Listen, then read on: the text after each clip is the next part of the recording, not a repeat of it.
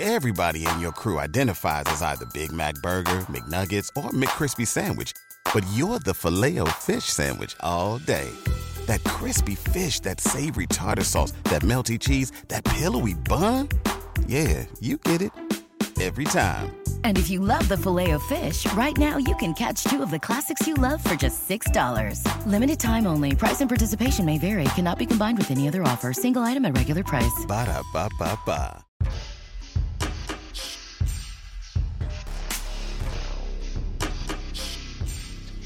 What they discovered upon their arrival was almost unspeakable. We are all evil in some form or another. I'm not guilty. The dead won't bother you. It's the living you gotta worry about. Something, if I couldn't keep them there with me whole, at least I felt that I could keep their skeletons. How y'all doing today? God, okay. Well, welcome to the Bad Taste Crime Podcast. I'm Janelle. I'm Vicky. Not doing that voice. Sorry, I was channeling Yellowstone. Oh, is that what that is? Yeah. No, never watched. See trailers for it, but that's a. I know it's pretty good. Exactly what I imagined the whole show is. I think I did pretty good.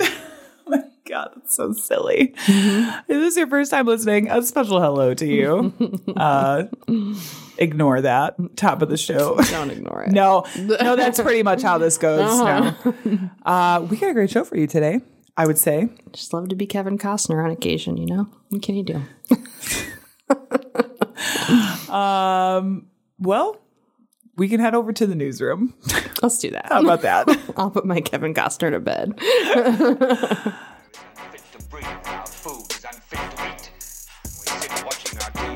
Some local newscaster tells us that today we had 15 homicides and 63 violent crimes, as if that's the way it's supposed to be. We know things are bad, worse than bad. Our news story this week comes from probably one of your all-time favorite places, Janelle. Cincinnati. I was going to say, it's not Florida. No. Cincinnati. You know, I'm a Cleveland girl, bitch. So 44-year-old Lisa Necrelli was arrested and charged with child enticement after a family reported that she went to their home and tried to get their son to go with her, claiming that she was from CPS. Uh-oh. Yeah. So they talk about, and the child is like young, 4 years old. Mm. Okay. So she... After they saw the video of what happened, because they had like Ring doorbell cameras, I think, you know, something like that. They saw that she was like out talking to their son for like a minute before he came and got them. Like probably 5 minutes of her like putting his arm around her, putting her arm around him, like, you know, touching his hair. And then the son came in and said, hey, there's a woman out here who wants to talk to you. And she introduced herself as Lisa from CPS. Saying that she wanted to come in the house for an inspection. Somebody had filed a complaint, but when she left, she didn't leave any of her contact info. Mm-hmm. So they were like, this is really kind of weird. So they looked at the cameras and that's when they found this. They also called CPS and had them look into it. And they were like, yeah, this is not a person that we have. There's no Lisa here at CPS. Yeah, right. Yeah, it's very, very, very creepy. There is this article from WCPO Cincinnati. It does say that a handwritten statement from Necrelli filed in court documents says she'd been drinking since waking up that day. So you're going to steal a child and pretend you work for CPS? Yeah. So the affidavit, according to the article, the affidavit says, quote, I walked to Kroger to get more beer. On the walk home, I saw a young child that I felt wasn't being supervised. So in an attempt to scare the parent, I pretended to be from CPS.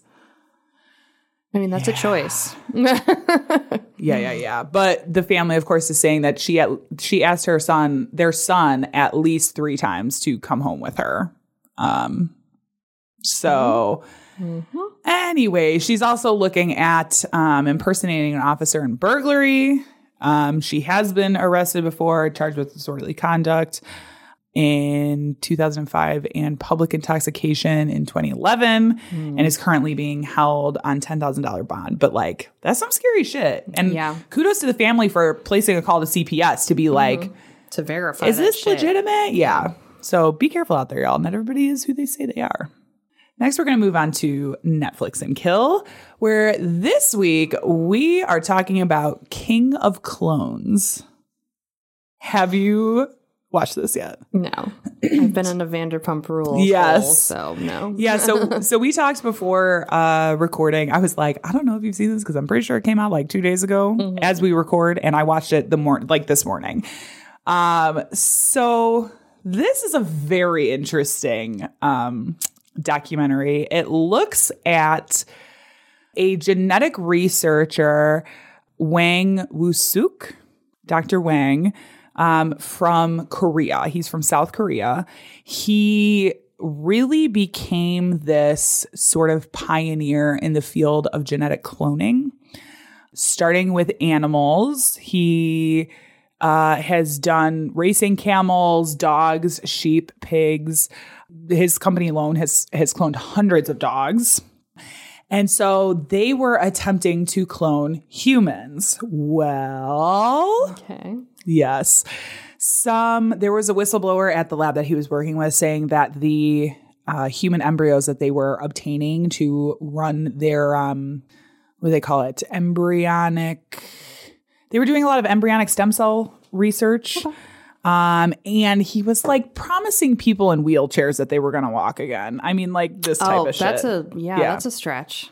So the whistleblower came out and said that actually Dr. Hwang had illegally obtained human embryos a lot of times from his own graduate students and then lied and manipulated some of the data that was coming out in regards to their cloning results. Super science-y, bro.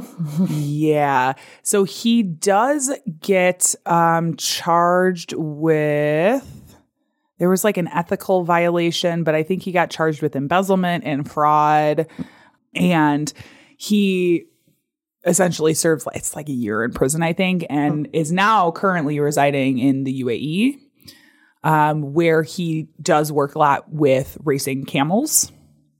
Because that's big in like that's big over there in the UAE. So like, yeah, it's just this really interesting look at one, the cloning field and sort of the arguments for and against, right? Mm-hmm. He was revered as this like celebrity essentially, because he really was like leading in the genetic field, not just in South Korea, but like around the world. And so I think there was a certain amount of overlooking and just like blind trusting that both the government and the public was willing to do.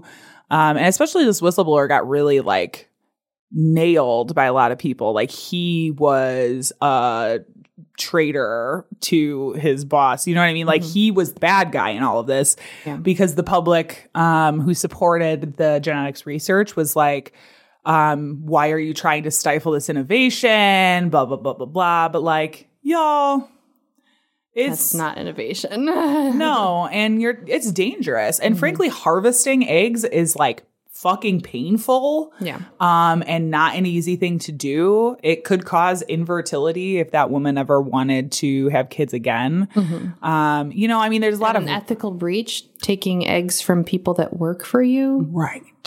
Right. Yeah. That old thing. Yeah, exactly. So I think it's a really interesting documentary because it does look at some of these, you know, ethical questions, I think, but also the idea of somebody trying to, in the science world, sort of defraud the system, right? We just saw this with Elizabeth Holmes and how she just blatantly changed and manipulated data. Yeah. Like that is so harmful to people who are actually trying to do legitimate research. Mm-hmm. You know, it's really frustrating because it does more harm than good ultimately. But definitely worth a watch, I would say. Again, it's like another like hour and a half actual like documentary film, not like a series. So definitely check it out. It's called King of Clones on Netflix. Oh, it's worth a watch. All right. Our show may not be appropriate for all listeners. Oh, yeah. This one's a big one. This one's a big one. Lots of bad stuff. Janelle, what are we talking about today? Well, you know me. I just can't escape going out west. It's true. It's true. I'm starting to sense a theme here. I'm trying just to escape my own reality. Yeah. You know? Just like I want to be one of those horses that ran away and is now a wild pony. I feel that. In Yellowstone, you know? Yeah. Yeah. Speaking of Yellowstone, I've been watching that show way too much. I can tell. And that's why we're going to be looking at murders in Montana. Nice. The Big Sky country. I can confirm I do not talk about Mormons in this one. Well, fuck. Okay. I don't know what to do now. I know. What are we going to do? I'll throw in a Mormon fact at the end. Do it. Talk about the hat. Right. This story is going to take place in the 1970s in Montana. On January 24th, 1973, the Jaeger family, we're going to go back to a camping trip scenario, was on a camping trip near the Missouri Headwaters State Park area near Three Forks, Montana. Okay. So a really big camping area. It was mom, dad, older brother, middle sister, and younger sister, Susan. At 4 a.m., 13-year-old Heidi woke up to a draft coming into the tent. When she got up, she noticed that there was a hole cut into the side of the tent, and her younger sister, Susan, was missing. Oh, no. 0 to 10. You're jumping right into it today. Mm-hmm. She woke her parents up immediately, and everyone went outside into the night to look for Susan. A few feet from the tent, they found Susan's stuffed animal, who she always sleeps with. Their father, Bill, got into the car and drove to the nearest phone and alerted authorities while the family continued to stay and look around the campsite. Because this was federal property in a state park, they alerted the FBI, and Special Agent Dunbar was the first to respond to the area and put into place the largest, manhunt, I guess, for a missing person in the history of Montana. Wow. Up until this point. Yeah. The National Guard was next called in. They brought in helicopters. They brought in boats to look into the areas of the river and the lakes that were over there. They even went as far as to bring in infrared equipment to search the local mine shafts to see maybe if she had made her way down there. Okay. Now, because the tent was cut, they were assuming this was a kidnapping. The only evidence that was found at the scene was footprints from the tent leading to a car park that was nearby. Okay. So they were very adamant that this was probably a kidnapping. Yeah. 3 days later, a man called one of the FBI regional offices in Denver, Colorado, claiming that he kidnapped Susan and demanded $25,000 in ransom. All right. Mm-hmm. On July 2nd, the county sheriff's department received a similar call. This time, the kidnapper demanded $50,000. And to kind of, state that he was the real person, he described Susan Jaeger's appearance, pointing out that she had interesting, fingernails on her index finger. And this was later confirmed by her relatives, saying that she kind of had a deformed fingernail on her index finger. Okay. Initially, police agreed that they were going to transfer the ransom money to kind of, do a bait and switch catch situation. Yeah. So they did collect the money, and they did come to agreement on a drop-off point, and nobody showed up. Okay.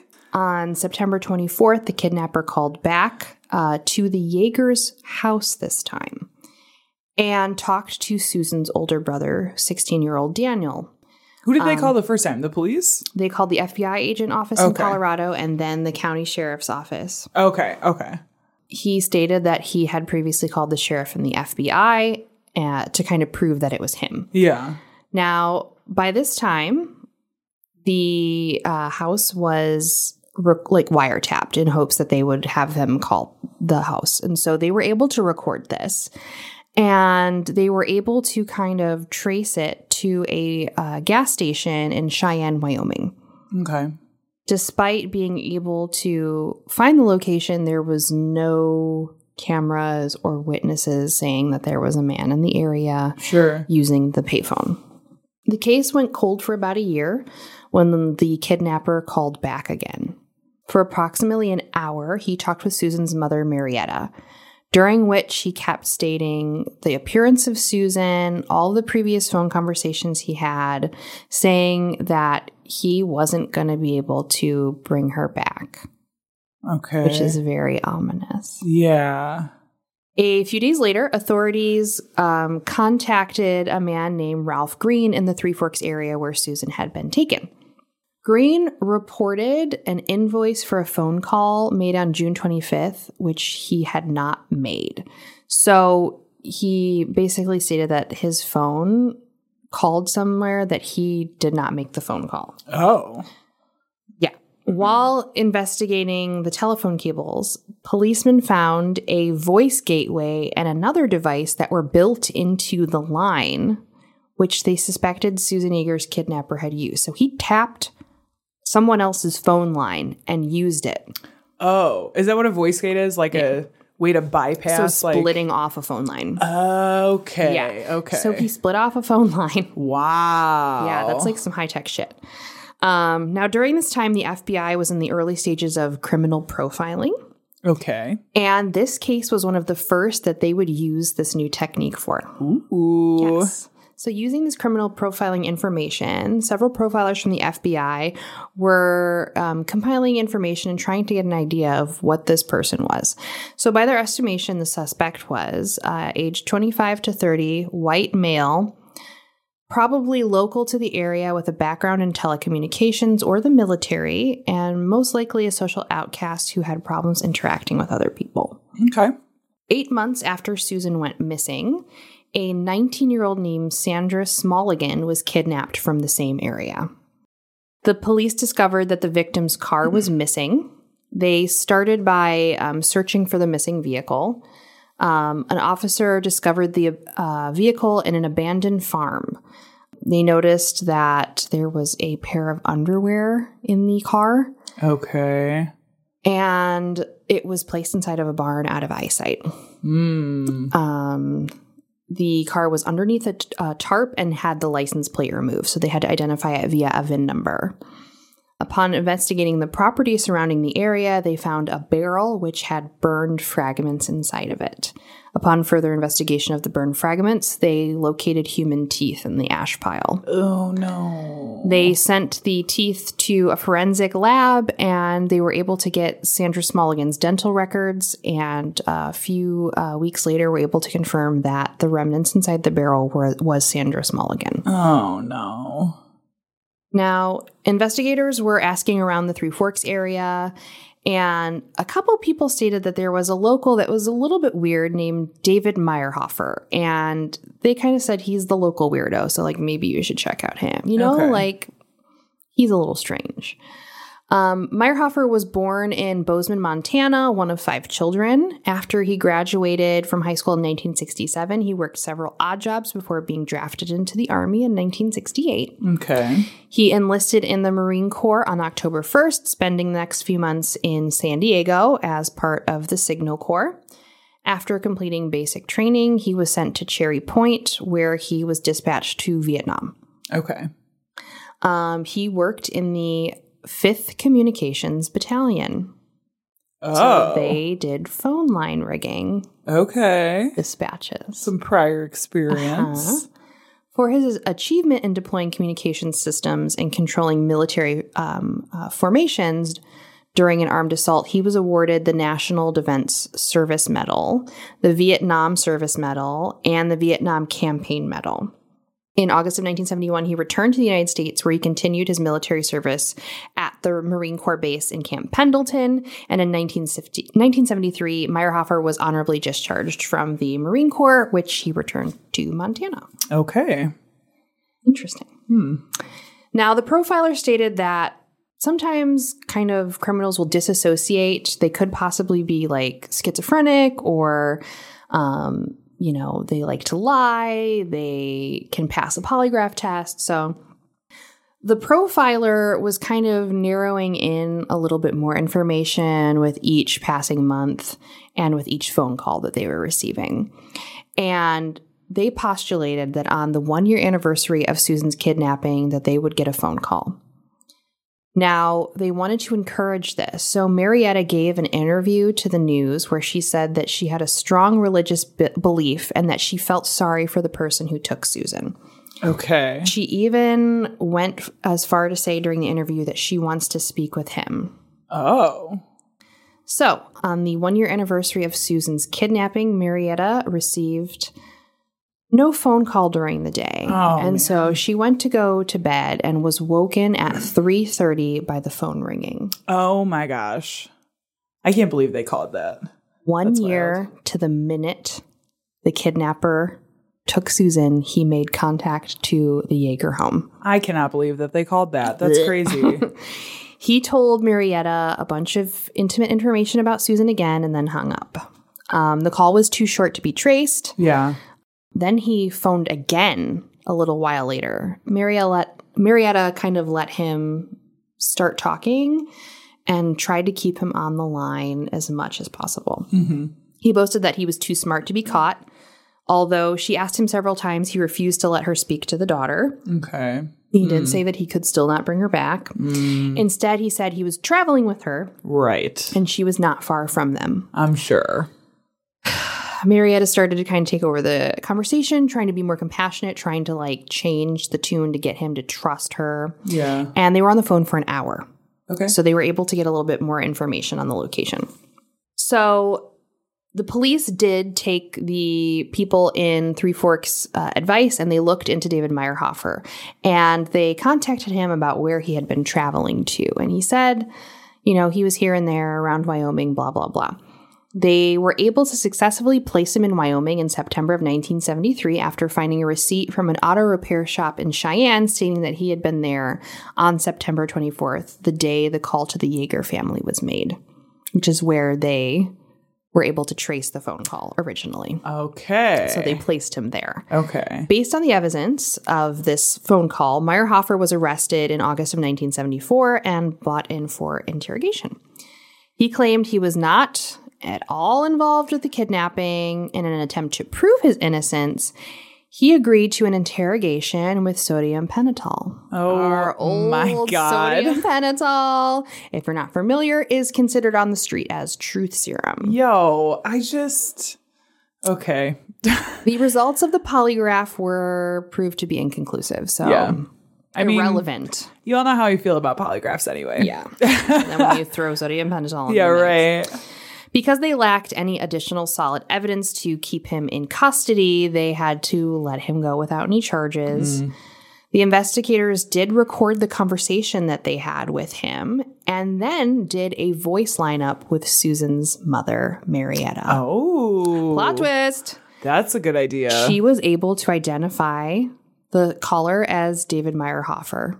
Wow. Okay. They couldn't bring him in right away, so they waited to see if he would call again, and he fucking did. Of course he did. So this time they recorded it again and were able to conclude he made the call, where he made the call, and matched the phone like conversation to David Meierhofer. Okay. They brought him in to interrogate, and while Meierhofer was detained in Gallatin County Jail in Bozeman, authorities began to search his house and his car. They found bloodied women's clothing, poorly washed out bloodstains in the car. Oops. And then the piece de resistance, a hand and several fingers in the refrigerator. Oh my gosh. Yikes. They brought Meierhofer in to interrogate and just kind of did the old trick where you pass some photos across the table and they're like, oh, this is your house. This is some blood. These are some fingers in your fridge. And he immediately confessed to kidnapping and killing Susan Jaeger, as well as 19-year-old Sandra Smallegan. Wow. I'll spare you the details of how he murdered them because it's just not the point, and it's brutal. I appreciate that. And we just don't need to know how a child died right now. Yeah. You know? Yeah. Yep. So they were able to eventually locate her body, but... In an interesting kind of twist a little bit here, Meyerhofer's defense attorney brokered a plea deal involving a confession of 2 additional murders that he had not originally been linked to kind of get the death penalty off the table. Mm-hmm. One was the death of 13-year-old Bernard Pullman, who had been shot at Three Forks in March of 1967 while swimming with a friend. Police initially kind of stated that it could have been an accident incident from local hunters, like a random bullet. Yeah. But nope, he confessed. He actually shot that child from a distance. Okay. The second murder was that of a 12-year-old Boy Scout, Michael Rainey, who had been beaten at the Three Forks outdoor practice area in 1968. A Boy Scout kind of camp. Yeah, yeah. It is suspected that he committed more than those crimes, but he did not confess to anything further at the time. And so they were brokering that deal to get him life in prison by confessing to all four of these murders. But 4 hours after giving the confession and signing the plea deal, Meierhofer was found dead in his jail cell, having hanged himself with a towel. Yo. Now, the jail had not been informed that Meierhofer was a murder suspect, so he was not put on suicide watch. Oh. Sheriff Andy Anderson was formally... What a name. Dumb. Was censured by county officials for the suicide. Wow. And in the next election, he'd served for sheriff for 2 decades. He was voted out of office because of the Meierhofer suicide incident. I'm kind of surprised because it takes a lot for them to censure a sheriff. Like, mm-hmm. Sheriffs pretty much just kind of do whatever without any consequences, unfortunately. Yeah. So that's kind of surprising to me. The case was officially closed, but there is no reason or motivation given for the murders, and it's really unclear how many other people he killed. Yeah, yeah. On an even weirder note, which I may cover in the future... David Meierhofer had a brother named Alan Meierhofer, who was arrested in 1986 for a string of child rapes near Seattle, Washington. Ooh. Yikes. So we're going to say to be must continued. Be something in the genetics. Yeah. To be continued. Oh my gosh. But that is the... It gives me heebie-jeebies. Yep, that's the case. Mm.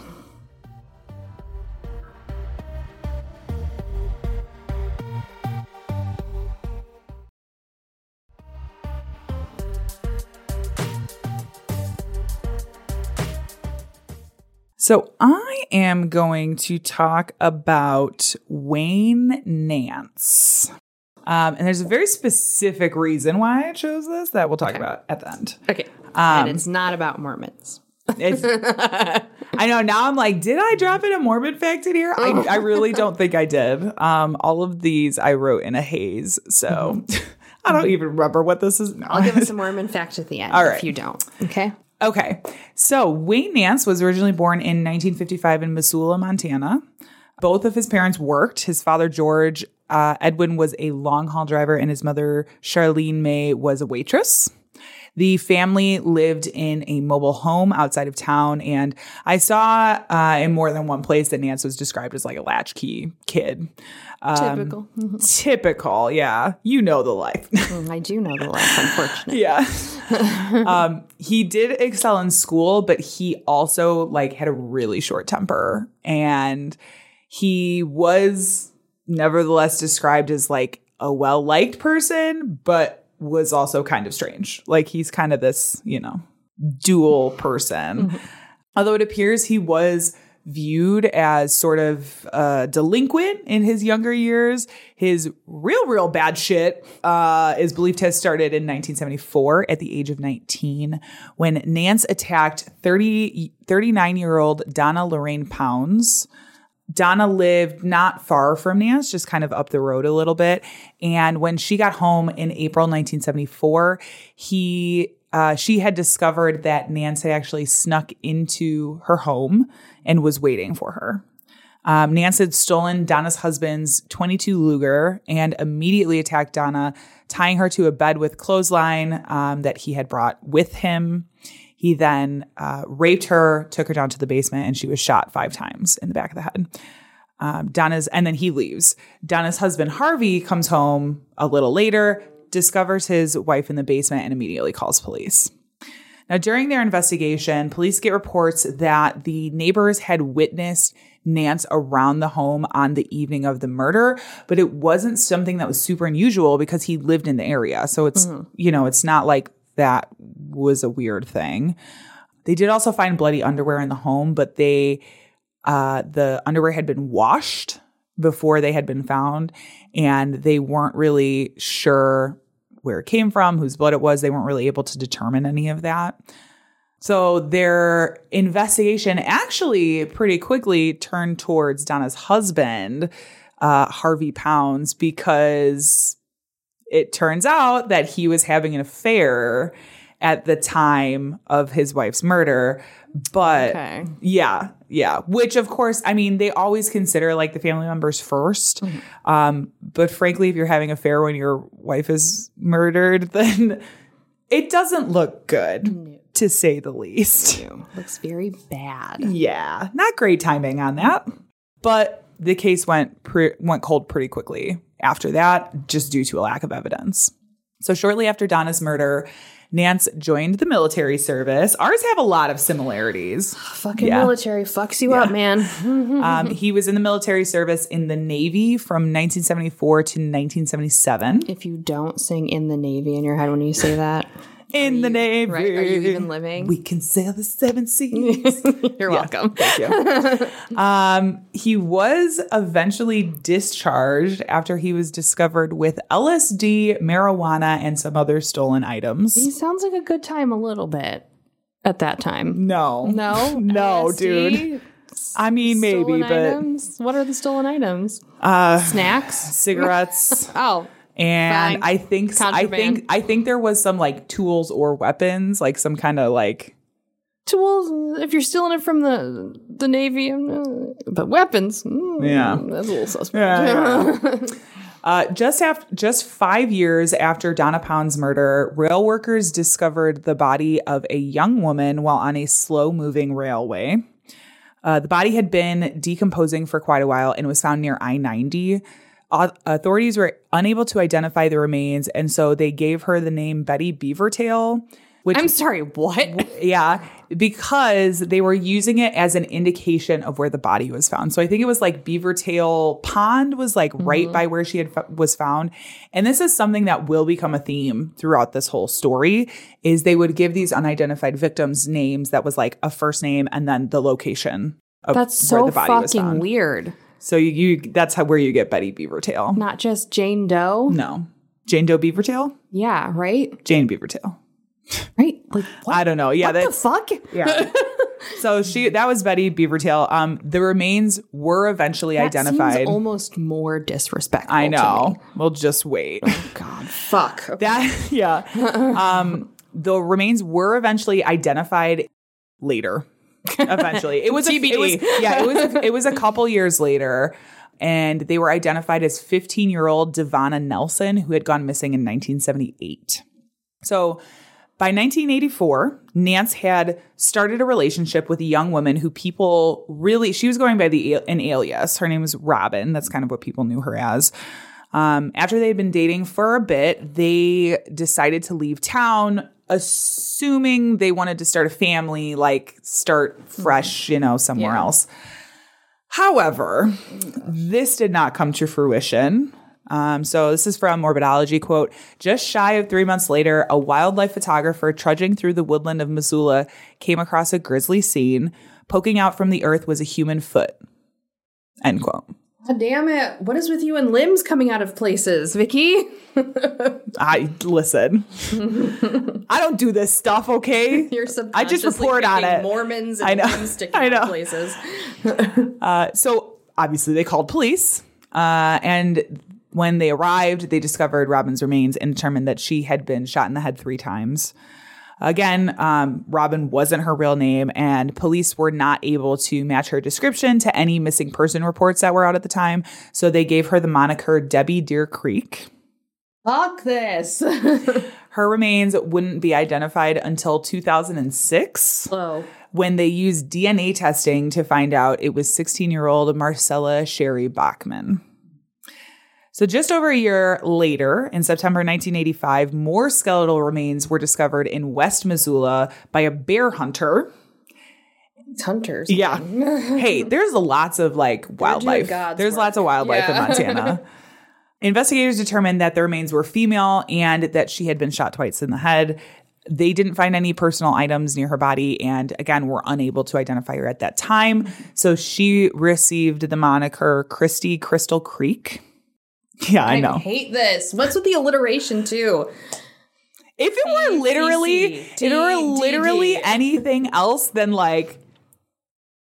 Jane Doe names, I would be like, okay, this is kind of okay. But, the fact that it's Jane Doe names is, kind of fucked up.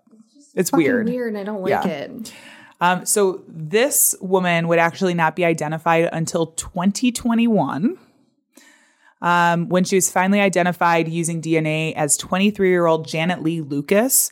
They discovered that she was originally from Spokane, Washington, but had actually disappeared from Sandpoint, Idaho. Now, just after a year after Lucas was discovered in December 1985, the Shook family, Mike, Teresa, and their three kids were eating dinner when there was a loud, I saw it sometimes described as violent, knock on the door. Mike answered the door and was immediately attacked by Nance, who stabbed him to death with a butcher knife. The fuck? Yup. Yeah. He then attacked Teresa, took her to the bedroom where she was tied up, raped, stabbed to death as well. Nance then left the home, came back 2 hours later to steal some items from the home. He then set fire to the house using crumpled magazines and furniture that he had stacked underneath the stairs. Luckily, the neighbors saw the fire happening and rushed in, and they were able to pull out all of the children who did survive, although they were obviously treated for smoke inhalation immediately afterwards, and both of their parents were dead. You know, that's not great, obviously, but were they really? Yes, it was 2, 4, and 5 or 6, I think. Okay. Yeah, it was young. When authorities investigated afterwards, there was no indication whatsoever that Nance was involved in the double murder. Right. Absolutely not. Yeah. Now, Nance easily returned to a quiet life. He got a job at a local furniture store. Yeah, he just kind of blended back into the background, was working at a furniture store as a delivery driver. Now, his manager at the time, Chris Wells, was a married woman who Nance had sort of developed a crush on while he was working there. This all kind of came to a head. I saw interviews where they were talking with people who worked at the store, and they were kind of it was not really a secret that he was into her, but obviously she's married and so this work wife. Yeah. Right. So this all sort of came to a head when Nance decided to creep outside of their house. This is why I never tell people where I live. Right. In September 1986, Chris and her husband, Doug, they were arriving home around midnight. And when they got there, Doug was like, I think I see somebody creeping around our house, looking in our windows. So he went to go walk around the house to check it out and investigate. And what he found was Nance hiding in the bushes. So Nance is like, wait, hold on a second. I was driving past your house and I thought that I saw someone looking into the windows too. So I wanted to make sure. Yeah. Mm-hmm. So he said that he was inspecting the house to make sure everything was okay, that they were safe, that there wasn't somebody creeping around the property. Fair guy. Yeah. So Nance at that point asked Doug if he could go and grab a flashlight to help him look. And as soon as Doug turned around to go inside, Nance hit him on the back of the head with the butt of a gun, and a struggle ensued. Okay, so Chris comes running out to see what's going on because she hears this whole commotion happening. And it was about that time that Nance pulled the gun, pointed it in her direction, forced her to tie up her husband before she herself was tied up and taken to the bedroom and tied to the bed. Nance then forced Doug to the basement where he tied Doug's neck to a pole and then stabbed him in the chest with an 8-inch butcher's knife, just barely missing his heart and leaving him to die, essentially. However, Doug did not, in fact, die in that moment. Should love keep him going? Honestly, I have no idea. Should the love of his life keep him going? Straight up, his hands and feet were tied, and his neck was tied to the pole, and he had an 8-inch butcher knife in his chest, right? Despite all of this, he somehow manages to free himself from his restraints and fetch his Savage 250 rifle. Yes. Okay. Now, this is again from Morbidology, quote, "He staggered up the stairs and confronted Nance. Doug shot Nance once in the side and he dropped to the ground. As Nance attempted to get back up, Doug began to batter him with the rifle. He continued to do so until Nance stopped moving and his head was a bloody mess." I would have shot him right in the fucking face. But that's just me. Right. So obviously the next thing he did was call 911. Right. And Doug, Chris, and Nance were all rushed to the hospital. Nance died the following morning. And good. Both Doug and Chris survived and made a full recovery. We love a positive story. Which is insane. Yeah. Little positive twist. Mm-hmm. So although he was dead, authorities still launched an investigation into, a lot of times it's like, if he did this, no, he probably did this before. There's no way that's the first time, right? Right. Yeah. Because that was too executed. You know what I mean? Yeah. It wasn't sloppy. Separate him, tie him in a specific manner. There's got to be a pattern. Yeah. So they were still investigating what potential crimes that he could have done. And when they started searching his home, they found out, actually, this was not the only time that Nance had perpetrated this kind of crime. Mm-hmm. They were able to find photos of Marcella Bachman, whose remains had been found in 1984, along with many photos of Chris Wells in a very stalker scrapbook. Oh my God. That was like, it even had like, I love you. What do we say about you this? And me forever. And it's like photos that he had taken of her while she wasn't looking. This you know happens, what I mean? Like every other episode, someone's keeping diaries, writing notes. Right? A literal stalker scrapbook. Like, why? Why? So that was creepy. Mm-hmm. Obviously, they knew that he was guilty of attacking Chris and Doug Wells because, well, he died there. Yeah. Lots of evidence. Yeah. And they were also able to link Nance to Donna Pound's murder thanks to additional evidence that they found at his home. Nance is also definitively responsible for the murder of Michael and Teresa Shook, as they have, I mean, it was like evident by the same type of crime. I mean, it was like a very similar thing. So they are like, yep, he's responsible for that. Many of the other murders, he is either suspected of or is the only suspect in the case. Mm-hmm. So some of those remains that I've mentioned earlier, like he's kind of really the only suspect, although they can't definitively say that he is responsible. And that's the case with Devonna Nelson and Janet Lee Lucas. I mean, I hope they took his DNA and like kept it so that if they find any more bodies. I hope so too. I mean, this was late 80s, right? Because like 86, the Montana wilderness is vast and you can hide so many bodies. Literally. And I mean, clearly he was like in the same areas. Like he didn't really leave.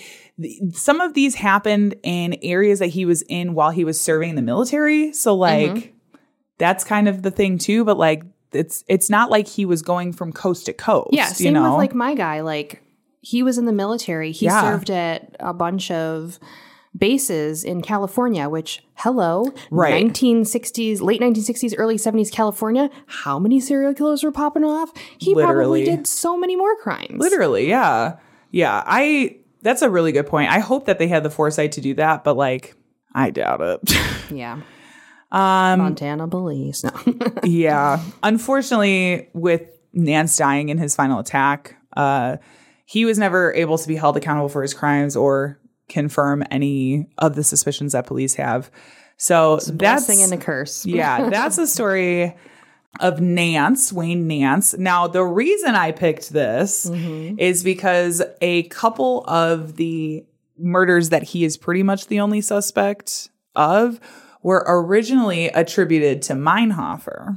Aha. Yeah. I'm not sure which one. I think it is the two that were teenagers. Yeah, the two teenagers. But he was like ruled out after they found out about Wayne Nance. Mm-hmm. So I happen to see that. I'm looking and I'm like, I wonder if Janelle ever mentions him in this episode. You know what I mean? So yeah, so some of the murders that Meierhofer was accused of are originally thought maybe he had perpetrated are now actually attributed to Nance, which I thought was kind of interesting. And the Mormon fact. What Mormon fact? Oh, let's see. You got a good one? I didn't remember. I'm trying to decide like what is a good one. So people who are no longer in the Mormon church, who are like still kind of delicate about broaching that with other people who might still be in the church, will signal to you if they're no longer Mormons by ordering a Coke. Interesting. Because you can't have caffeine if you're a Mormon. Yes. Yeah. So that's like a safe way of being like, yeah, wink. A wink. Wink. Yeah. I'm not in the church anymore. Yeah. Wink, I mean, wink. we could have talked about like soaking. Oh yeah. But I mean, we don't need to talk about that. I tried to talk about that with Bo and like, we don't need to talk about that.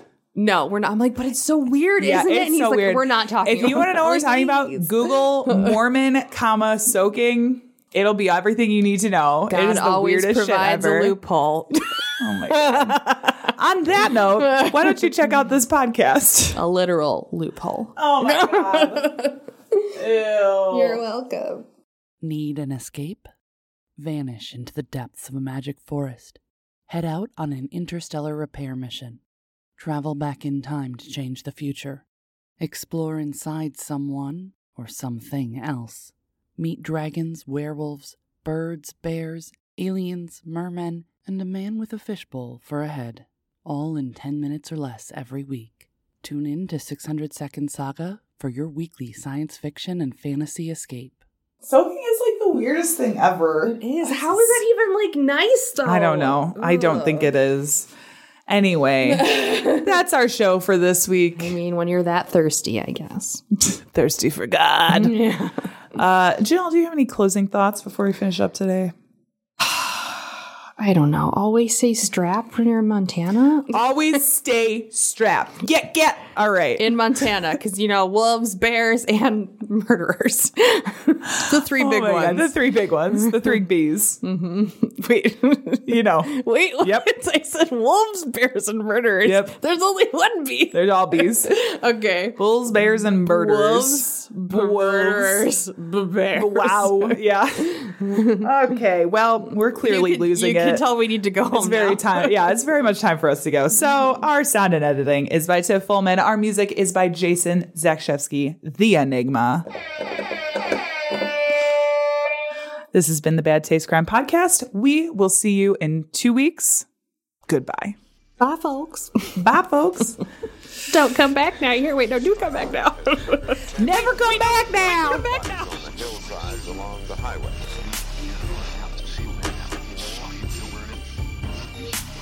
It was as if a wave of evil washed over this town.